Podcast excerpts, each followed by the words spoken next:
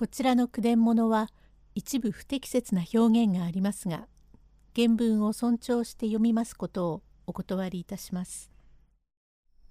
霧隠れ伊香保の湯煙第19席話変わって場面は伊香保になります。用語解説堀越團十郎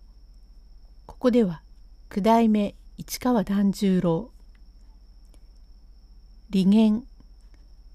古くから言い伝えられてきたことわざのこと。お話2つに分かれましてこれは明治7年6月の末のお話でござります。夏になると湯治場が流行りますが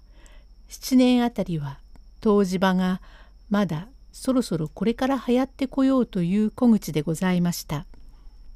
熱海修善寺箱根などは古い温泉場でございますが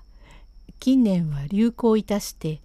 また塩原の温泉ができあるいは河原湯でございますのまたは上州に名高い草津の温泉などがございます。先だって私はあるお方のお供をいたして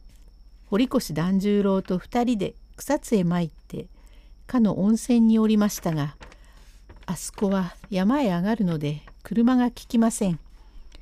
やはり昔のように開けません。金豪の人が入浴に参りますが当婚は外国人がだいぶ参りまして入浴いたします。温泉場でもやり尽くしまして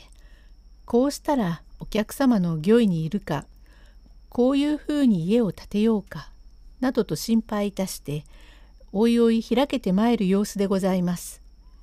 そのうちにもちょうど近くって伊香保というところは良いところで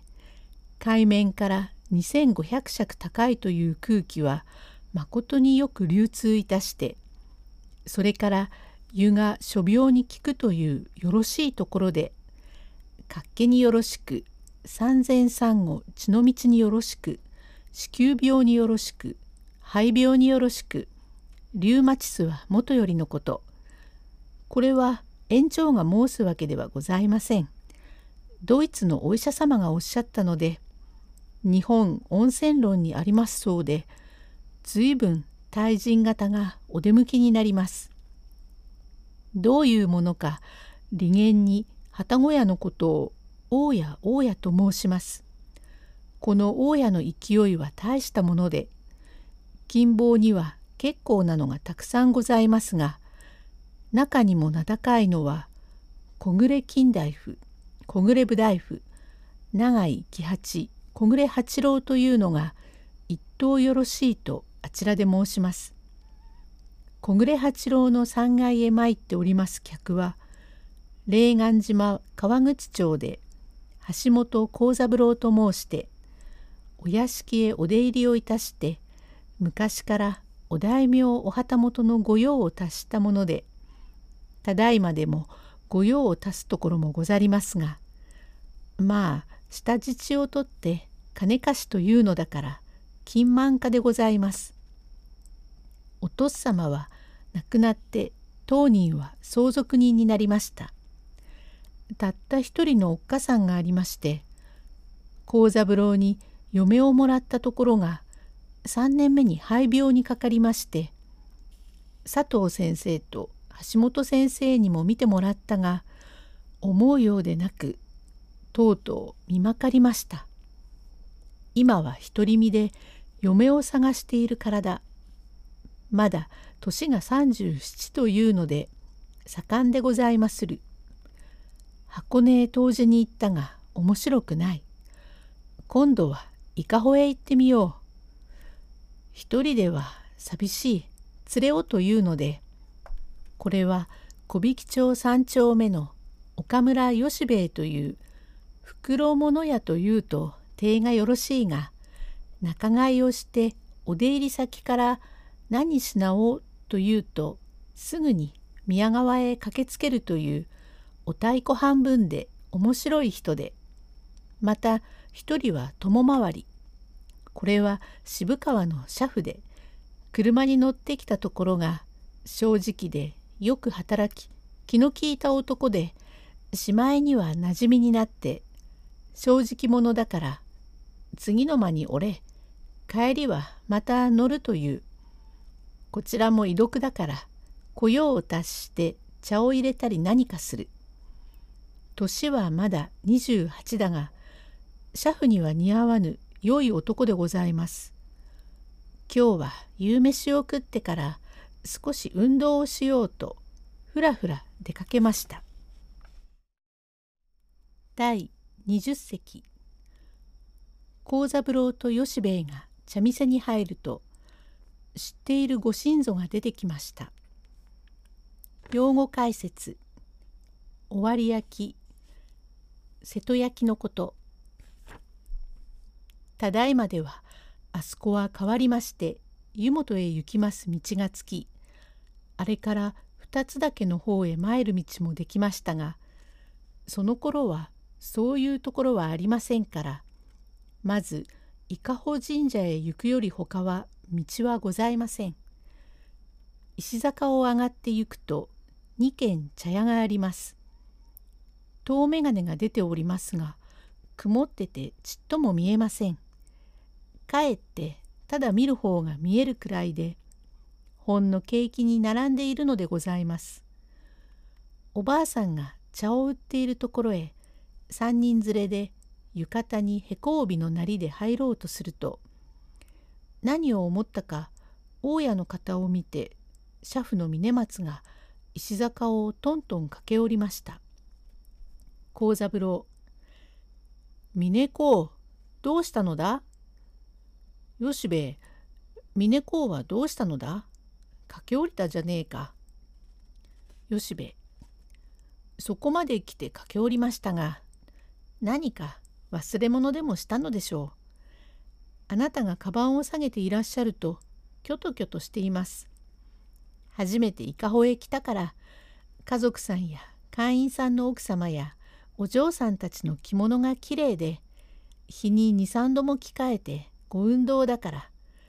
あいつはキョトキョトして危ない石坂を駆け下りたり何かするので今は何で言ったか分かりませんが時々よく物を買って食う男で随分意地の汚い男で幸三郎何しろどこかへ休もうじゃねえか」と傍らの茶店へ入るとそこに四十八句になる婦人がおります。髪は小さい丸曲げに結び、なりも硬いこしらえで、おとなしいかみさんでございます。終わり焼きの湯飲みの怪しいのへ桜を入れて組んで出す。そのお盆はいかほでできます栗盆で、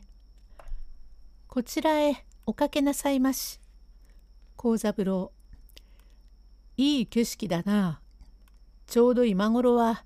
いい景色に向かう時だ。はい、ごゆるりとお休みなさいまし。おや、あなたは橋本の幸さんじゃございませんか？おや、これはご親祖さん。どうしてあなたがここに？まことにどうもお珍しいたって久しくお目にかかりませんがまあご承知の通りお上も亡くなりまして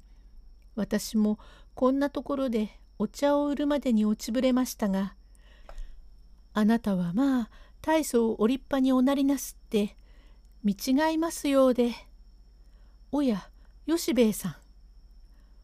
これはご親祖さん。これはどうも村上のご親祖さん。ここでお茶を売っていらっしゃるとはなんぼなんでも気がつきません。どうしてまあ？どうもお恥ずかしくって。実はお前さんもご存知の通り旦那様もああいうわけになりましてね。仕方なく私ももうだんだん体も悪し微録してしまったから何を内職にするにも体が元だからそんなにくよくよせずに当時に行ったらよかろうと勧めてくれるものもありましてこちらの方に縁の家来筋の者がおりましたからこれへ参って湯治をすると湯あたりがしてどっと悪くなり5週間ばかりいるうちにお恥ずかしいお話でございますが金は使い果たしてしまいどうすることもできなくなったのを真実な人があっていろいろ言ってくれましたからお前さんここへ参ると望月という書が謎の世話をする人があってその人がねあそこへ茶店を出している永井さんに願ってお話をしてとうとうまあ大家さんに願ってそれからこんなことをしておりますが当時方々やっております。はじめは間が悪くって知った方に出会いますと顔から火が出るようで茶を汲んで出すこともできませんでしたがようやくこの頃は慣れてまいりました。お懐かしい東京の方を見ると思い出して